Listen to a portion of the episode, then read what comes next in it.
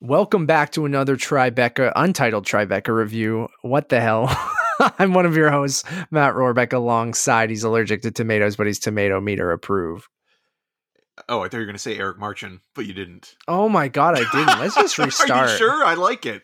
I love that little bit of flavor on this. It shows that we have Fuck it, let's keep It shows going, that we have man. Tribeca brain, Matt. Like that, you know. God, I'm thinking I'm going to the cottage tomorrow, Eric. I got you're already on. You're already, on vacation mode. Um, here, let me do it. Welcome back to another untitled Tribeca review. I am one of your hosts, Matt Rohrbeck, alongside he's allergic to tomatoes, but he is tomato meter approved.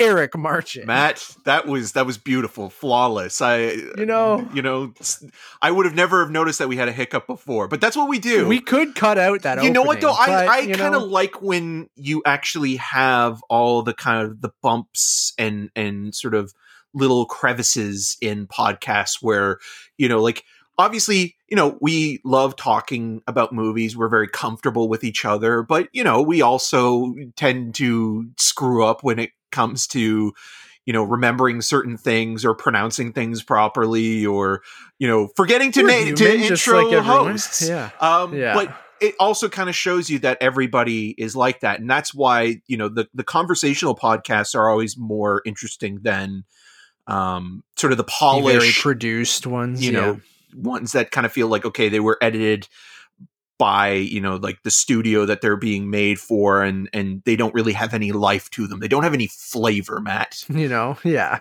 I fuck up constantly. Here you go Yeah. everyone. Yeah. No um i mean i, I think it, i'm i'm pretty impressed with us. We don't have to like redo intros or or outros like that often. I feel like sometimes we'll get into a um a thing where we have to do one episode's intro like seven times because once you fuck it up once if you go back you and just keep we doing it to yourself and you keep jinxing yourself. Yeah. but i think with this it was just kind of like you know what? Let's just let's just go for it. You know what? It's it's it's near the end of the week as we're recording this. Tribeca's almost done. Uh, it basically is finished well it is done. but there's we're some just have a virtual- couple screeners still available as matt dives into his big gulp uh from yesterday double gulp. Double gulp. double gulp baby. Well have a good one. Uh yeah. yeah so you know it's I, I think it's fine. I think it's fine. And and again it also adds uh, a couple extra minutes to the conversation. So we can get to that 15 minutes and go well okay we did it. we uh, covered it. we everyone. covered false positive which we're reviewing Yeah. today the john lee Yeah. directed film which was a movie that was on our uh, most anticipated films for both 2020 and 2021 so hugely anticipated a, almost a year and a half in the in the making. Well how'd it do matt Uh, yeah. So I, if you spoilers, you probably if you are uh, follow us on Letterboxd, Untitled Podcast on our Letterbox HQ.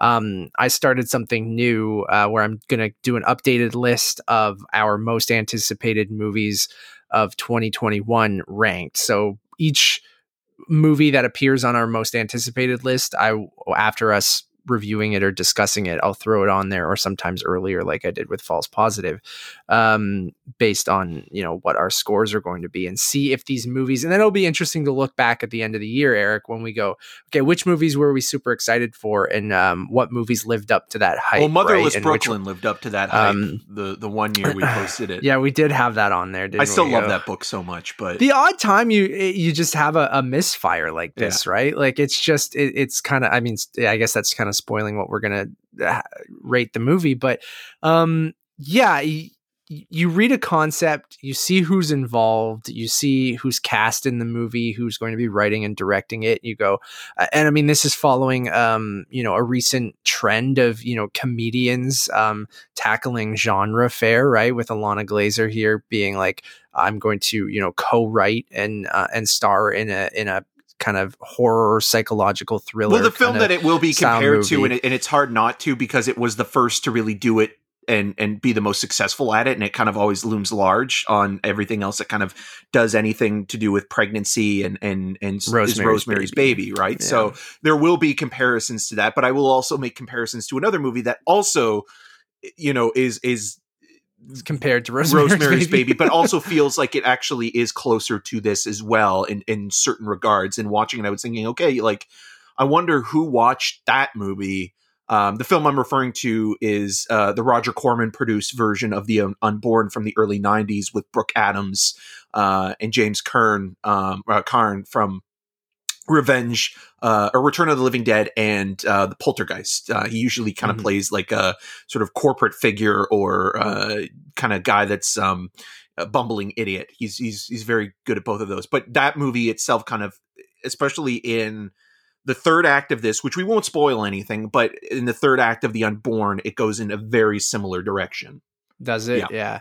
Because I mean, even more recently with something like Darren Aronofsky's Mother, which was a very dir- I mean, has doesn't really compare to this movie at all. But I'm just thinking of no, other but it's it's more blunt. that like it is more blunt in its symbolism and metaphors. Um, I'm speaking of, of mother, and, Of and Mother, the same way with false positive, but.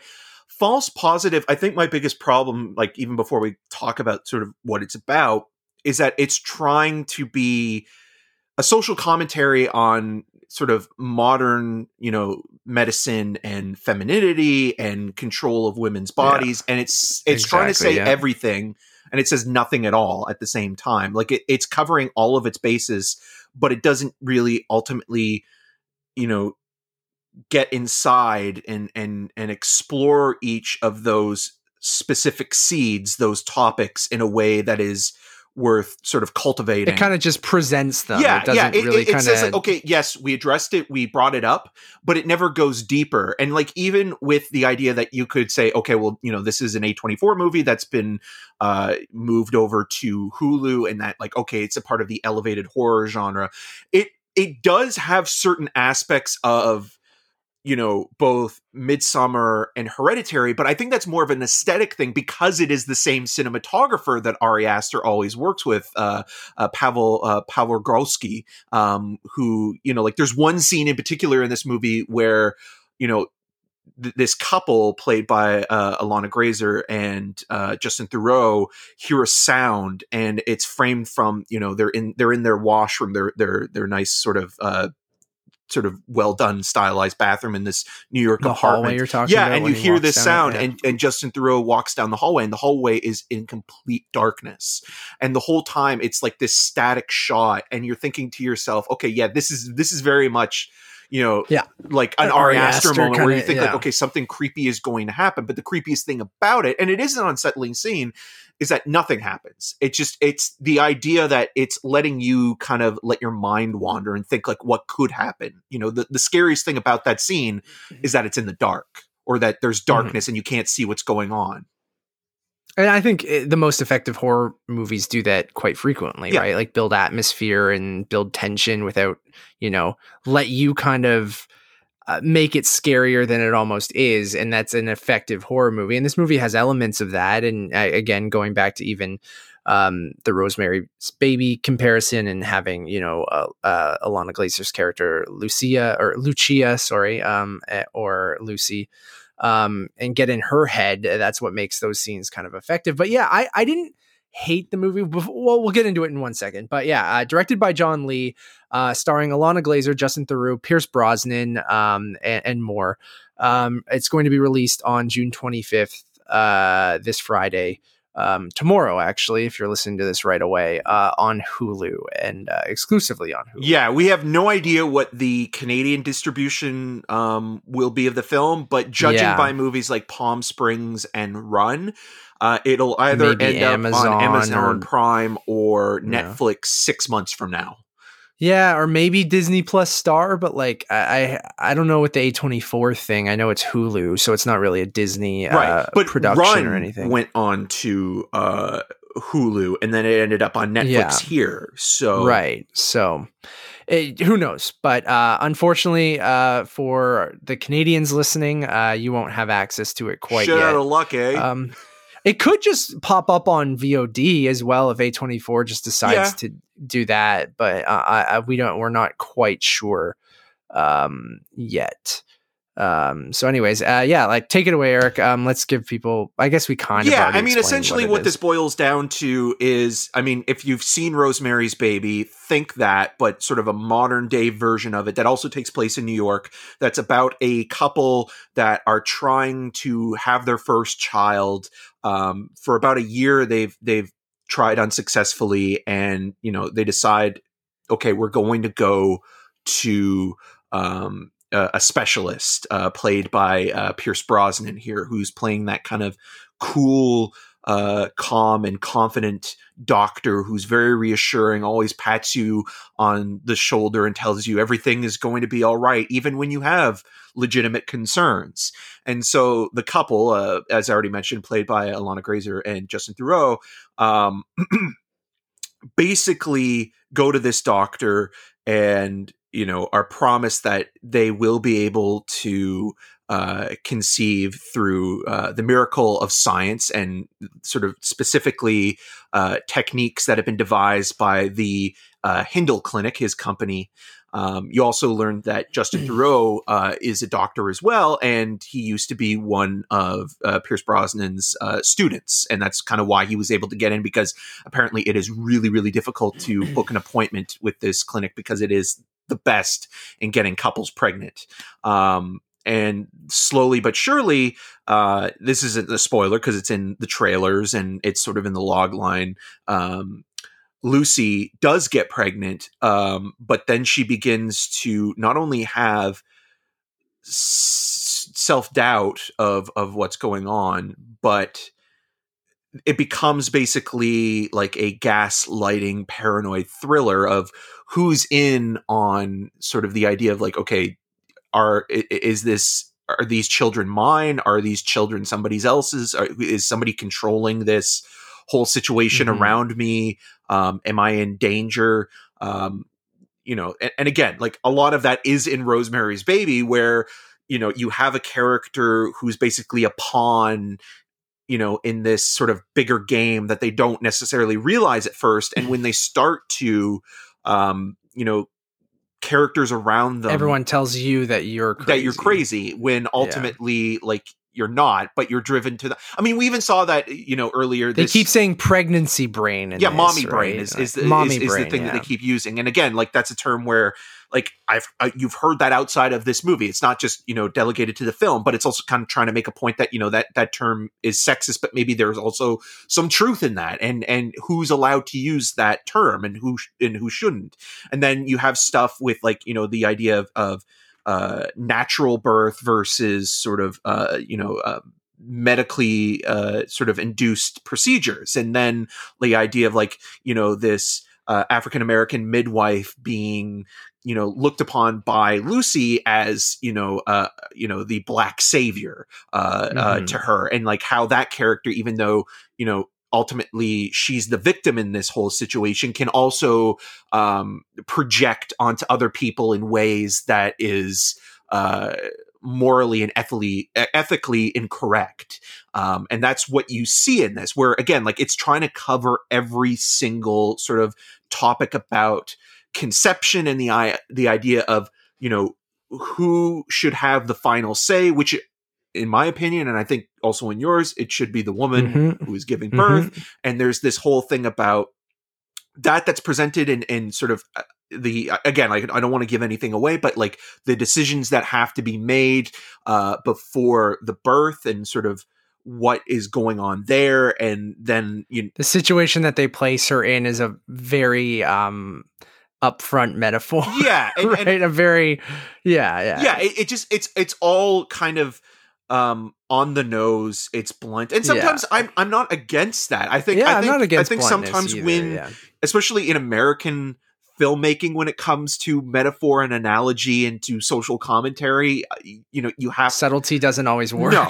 and and like even even something like Get Out which is is, is a great movie Get Out has subtlety to it but it also is willing Very to yeah. you know hit you over the head or at least hit Bradley Whitford Literally, and Caleb yeah. Landry Jones over the head uh you know when when it needs to but this tries to emulate that style of filmmaking where it wants to be more than the sum of its parts and that's fine i think i think horror movies are some of the best films to sort of add a layer of metatextual social commentary but here it just kind of feels like and we already talked about it the idea that it just kind of basically it almost feels like trigger warnings or trigger words that it's Yeah. like okay we we we we're checking we that presented the idea but we ne- didn't necessarily like deconstruct it or or go deep into it we just presented you with that thought and let you take that away yourself Yeah. kind of that's how i and again like it's all very obvious in terms of like how her life is being dictated and controlled by, By other men. men, whether Yeah. it be at home with her husband who that fucking marketing office that just re- gave me ptsd right right right which which i like i really liked josh hamilton who is best known as playing uh the dad in eighth grade in bo burnham's movie who's so lovely and charming in that film.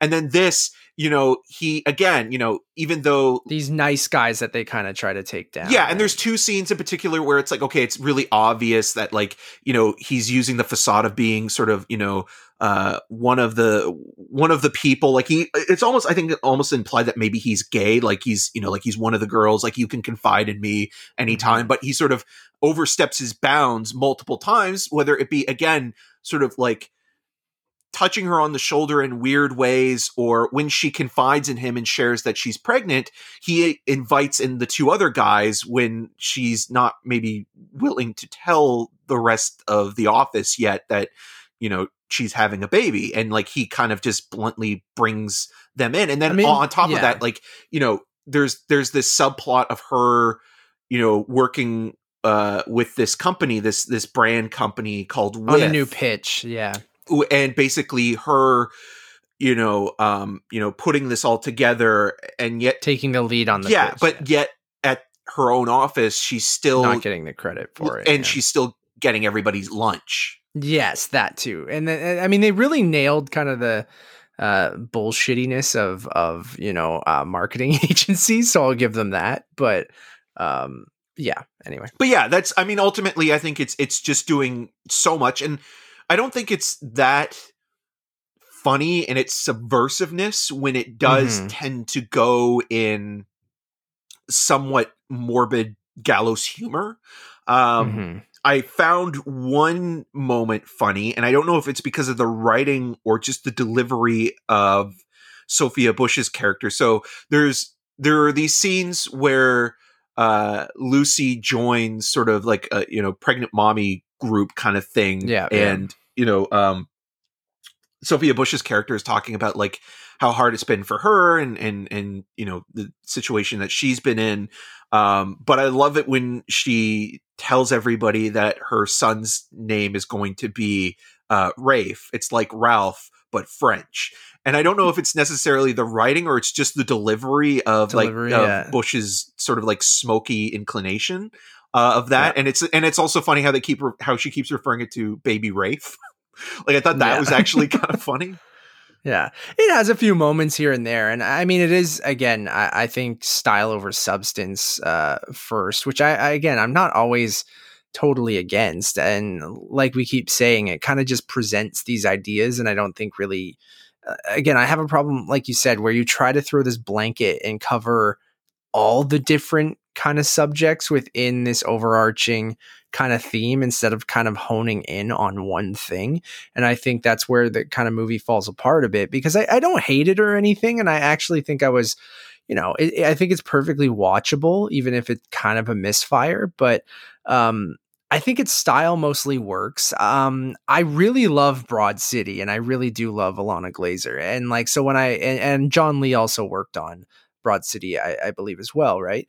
Um, so I think just those expectations there of being like, oh, that is a genuinely funny show that just, you know, understands, you know, culture in New York City and, and just like, I I just thought that could translate really well, well to something like this. But and comedians uh, doing I, horror as well. Like we've yeah, talked exactly, about that. like I mean, even more recently yeah. with Josh Ruben, you know, directing and writing Werewolves Scare Me Within, and Werewolves yeah. Within, and then you know Jordan Peele with Us and Get Out, and even back to you know William. Uh, uh, Peter Blatty for The Exorcist, like and Chris Rock for, with, in Spiral how, Book of Get Saw. out of here! How dare you? But but uh, but comedians doing genre specifically horror there's always something interesting there because comedy and horror has always kind of been the two genres that's kind of looked down upon. They function in a way that's meant for scares or laughs. So when you get a comedian doing horror, somebody that's known, you know, for stand up or something like that, coming into the horror world, um, it usually leads to some interesting stuff. And this movie just kind of it just glosses over a lot of that. And I think her putting herself in this movie um, didn't help.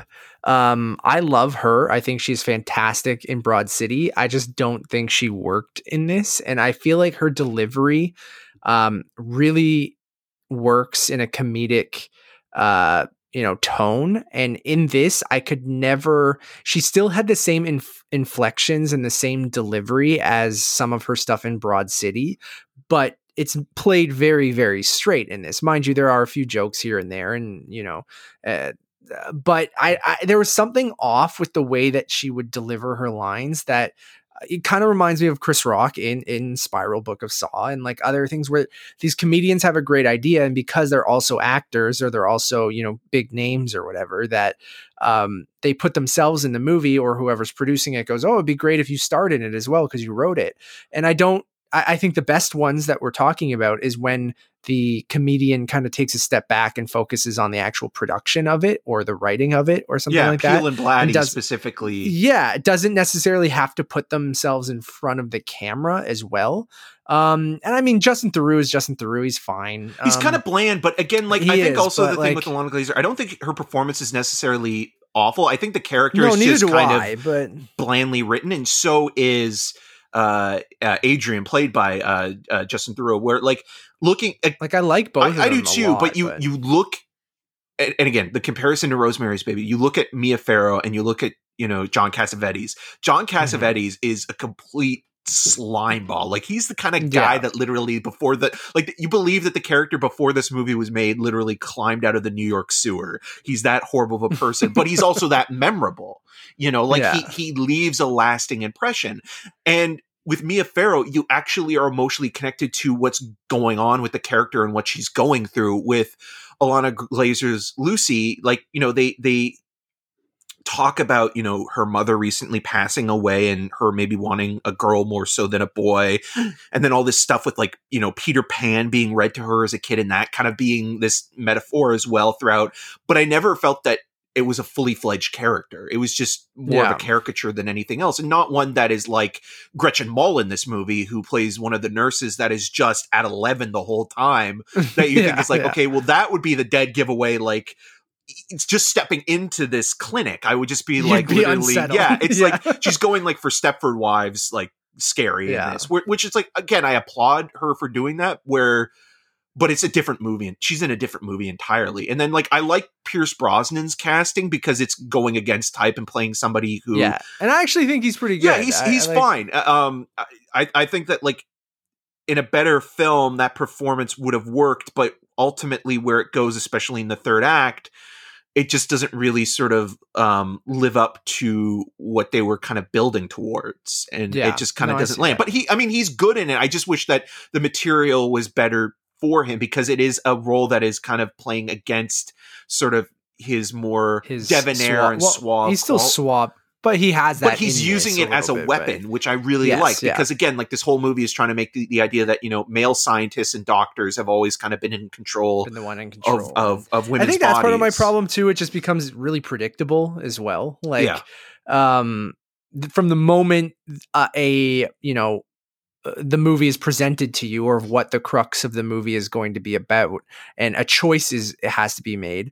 Um, Well, the foreshadowing right off the top at the beginning, right off right? bat, yeah. Like th- that's another thing that I kind of like, but I dislike. where it doesn't become sorry to cut Yeah, you no, no off, but it, it doesn't become like a twist. It just becomes like a Of course, that's what happened. No, Like, I mean a lot of movies do this. Like you think of like you know Sunset Boulevard with you know Billy Sure. Wilder's film, you know with with William Holden like in the pool dead floating Yeah. in there, and and it's like okay, this is like the classic framing device of like we know that this character's doomed or dem- or demise is coming.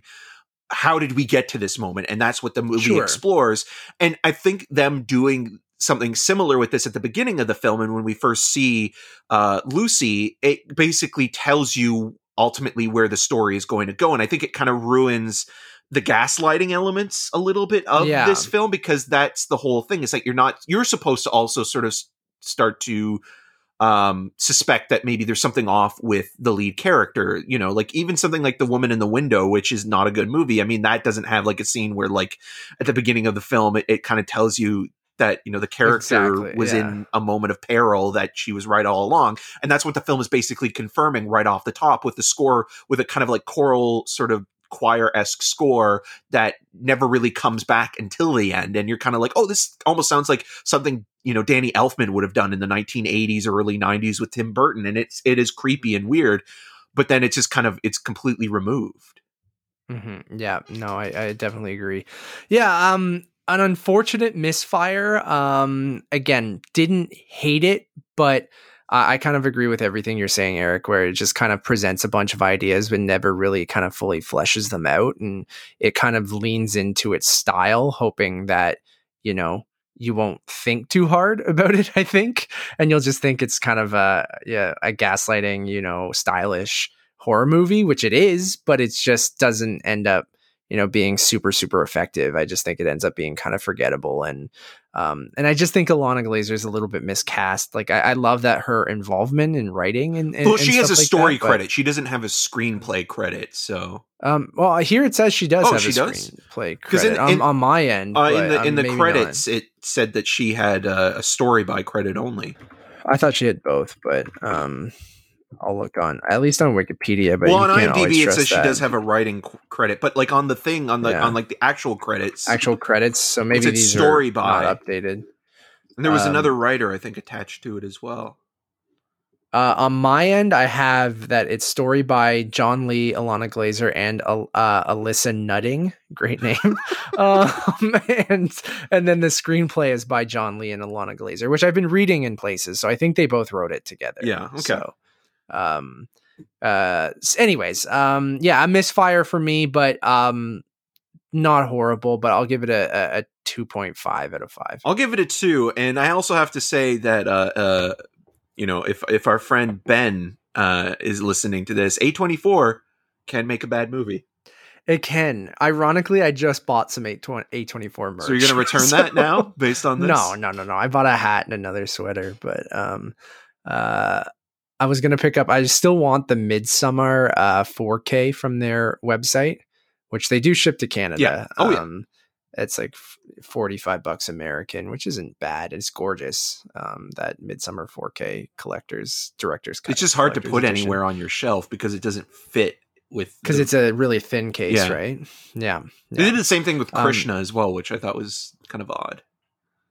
Right, right. Um, still haven't watched that, but um, I've heard it's very Yeah. good, and I will love the director. So, anyways, yeah, A twenty four, which is you can see which movies they go. No, let's just throw this on Hulu. Right. like, um, I, that should have been a telltale sign. So, uh, anyways, thank you guys uh, for listening. Um, our Tribeca coverage is wrapping up.